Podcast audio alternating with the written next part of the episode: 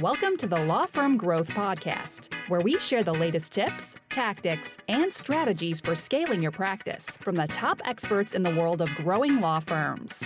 Are you ready to take your practice to the next level? Let's get started.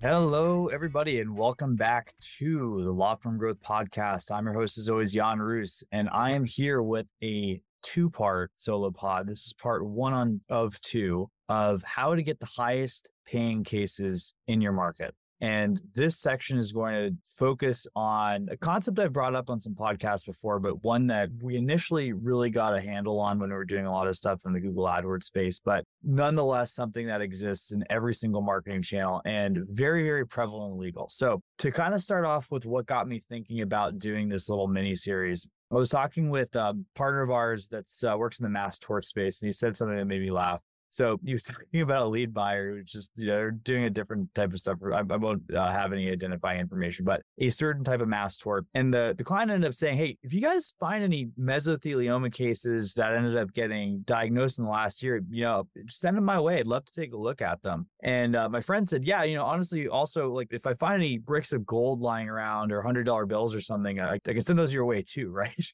And um, I thought it was kind of funny, but um, you know, obviously a silly example, but I want to use it to kind of illustrate the point. And this is just what I got me thinking about this. Everybody wants the good cases, but not everyone is getting them. So the good news is that somebody's getting the best cases in your practice area, but I think that there's a lot of misinformation about how and why that happens, which is why I'm going to be dedicating an episode to this. So I want to start out with this concept, and this is something for you guys to visualize during these next couple episodes, but I want you to visualize every single case in your market, in your practice area as a big pyramid. And this exists for every different practice area. So let's think about catastrophic cases with a bunch of litigation versus soft tissue demand letter case for, and, and again, anything in between, where for personal injury, for example, or we're going to the estate planning world, let's talk about complex asset protection versus simple wills, documents, powers of attorney, that kind of stuff if we're going to family law, think about, you know, lengthy contested divorce litigation versus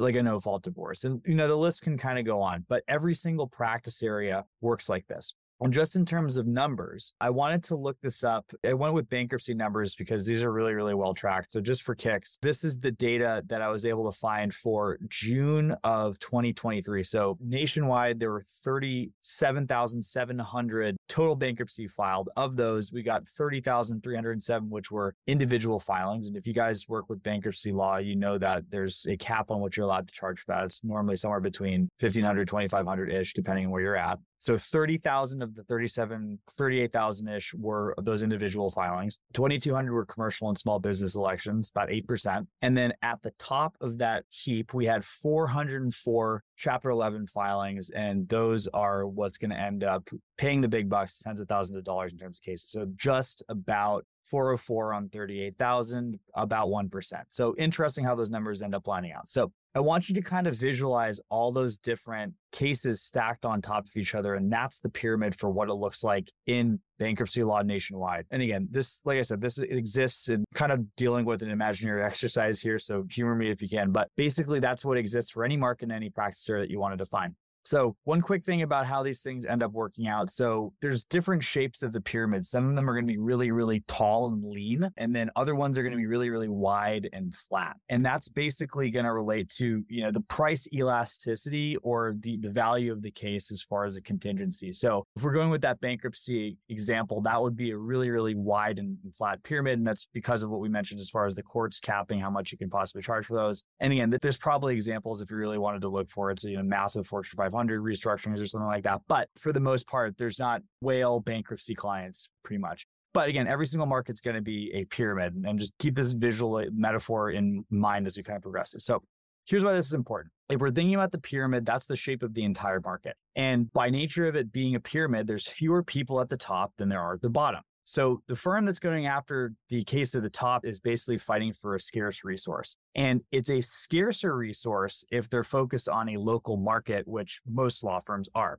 So, kind of going back to what we were talking about earlier, I, I, used to describe this when we were doing more Google AdWords stuff. I I always used to say this line on client calls. So, you got attention between volume and relevance. And I always used to say, look, everyone wants the solid gold cases that come within a five block radius of their office. Who wouldn't want that? And you absolutely can get those, but you have to accept that they're going to be fewer and farther between than the stuff that happens every single day. So you know, solid gold then uh, five blocks your office again. That might happen, but somebody might type your practice area that fits that criteria to Google once every six months or six years for that matter. So if you want to be really, really strict on the relevance, then you need to be comfortable with the lower volume. And again, if you're fine with kind of staying with this, for the most part, I was having this conversation with people that were looking to increase their law firm revenues. So that usually was an option. But if you want to grow, you basically need to relax one or the other. So the first option we're going to go off on this part is to cast a wider net. And when we're talking about volume, we're talking about geography when it really comes down to it. So for the most part, you know, if we're talking about people that are active in a neighborhood, if your firm can be operating citywide or in the, the whole metro region, it's going to be much better. If you can go statewide, it's better than that. And if you can get to the point where you're doing John Morgan stuff and, you know, you're going regional or nationwide, it starts to make more sense when you kind of look at why these things are happening. So we're basically talking about the same shape of the pyramid,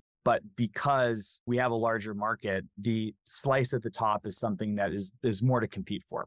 You know, just to kind of mention this from an advertising perspective, getting a larger net is almost always going to lower your costs. It's kind of counterintuitive. And again, I'm, I'm speaking specifically to, to digital here. But you know, if you got Google or Facebook or any of the big ad networks essentially looking for eyeballs, there's more lower hanging fruit traffic if you have a bigger pool of people to and this is probably a you know a podcast in of itself, but I heard a really, really good metaphor here. It's just like, you know, if you're looking for, you know, I don't know, mushrooms or berries in the forest, first time you can just pick them from the edge, but the smaller the forest goes, you, the deeper you have to go. Whereas if you have, you know, a really big forest, you can just kind of go around, skirt the edge without having to go in. And again, when you get to the point where this is basically what algorithms are trying to do to find people within a given audience that are resonating with your message. Um, not to get too complicated on it. But on the other hand, basically, when we're focusing on a very, very small segment, platforms themselves have actually made that harder to target. I'm going to get into more details of what this looks like on the next episode. But the other thing is to keep in mind is that competition is going to be bigger factor when we have smaller people. This is just, you know, simple economics, supply and demand. And for the most part, people might think that they're the first ones like, you know, what if we just went for the good cases? But uh, there are very, very rare like instances. I guess if you're like, you know, in some super groundbreaking area of law, like, I don't know, if it's like a new mass tort or you're doing some stuff around cannabis law or something like new, the new legislation coming up for something, then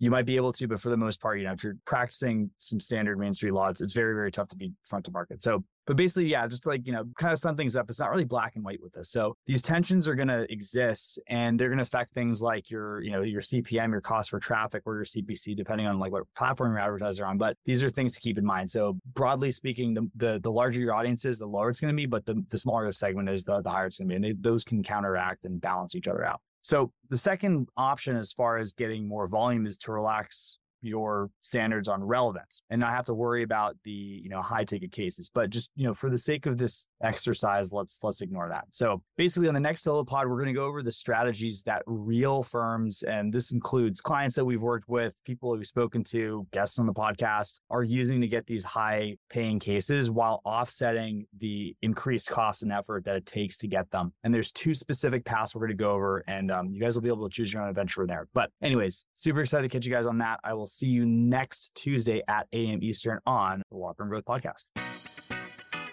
Thank you for listening to the Law Firm Growth Podcast. For show notes, free resources, and more, head on over to casefuel.com slash podcast. Looking forward to catching up on the next episode.